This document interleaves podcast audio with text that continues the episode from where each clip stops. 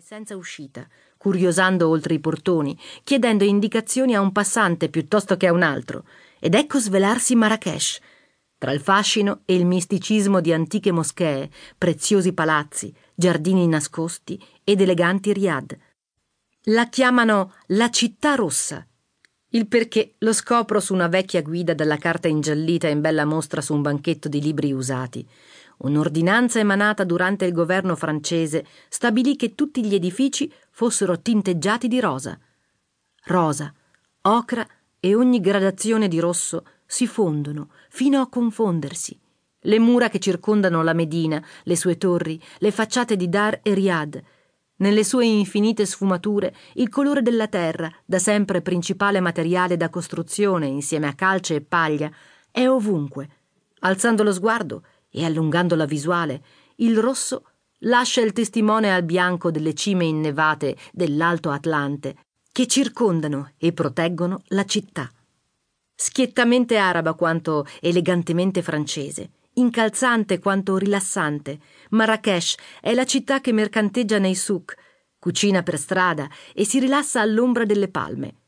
È la città dei riad, microcosmi incantati incuneati nei vicoli della Medina, celati dagli sguardi, nascosti da una porta. Varcato l'uscio è l'altra Marrakesh, lampade dalla luce soffusa, candele profumate, morbidi cuscini, fontane, alberi e petali di rosa. Silenzio, così intenso da sembrare quasi surreale. Dopo ore sospese in una bolla di voci, clacson e marmite rumorose, il silenzio può letteralmente travolgere il tè alla menta di benvenuto, di bentornato, del buongiorno o della buonanotte è all'ombra del patio, una teiera d'argento, dei rabat colorati, una quantità indefinita di zollette di zucchero, dolce, dolcissimo. Ad accompagnarlo, un piattino di corna di gazzella, tipici dolcetti alle mandorle, profumati con cannella e acqua di fiori d'arancio. La colazione è in terrazza, tra l'azzurro del cielo e i tetti della città, bagrir, caldi, pane e marmellata, omelette e succo d'arancia.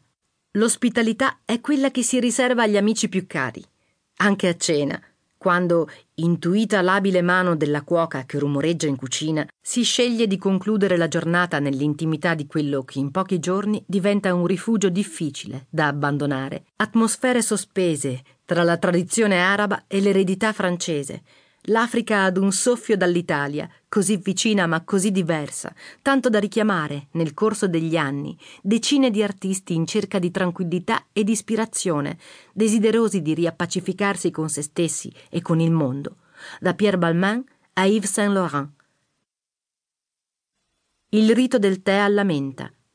A Marrakesh è sempre ora di un tè alla menta, a colazione, a metà mattina, dopo pranzo, al tramonto o a conclusione di una cena a base di couscous, pastiglie o tagine, un rito, una tradizione.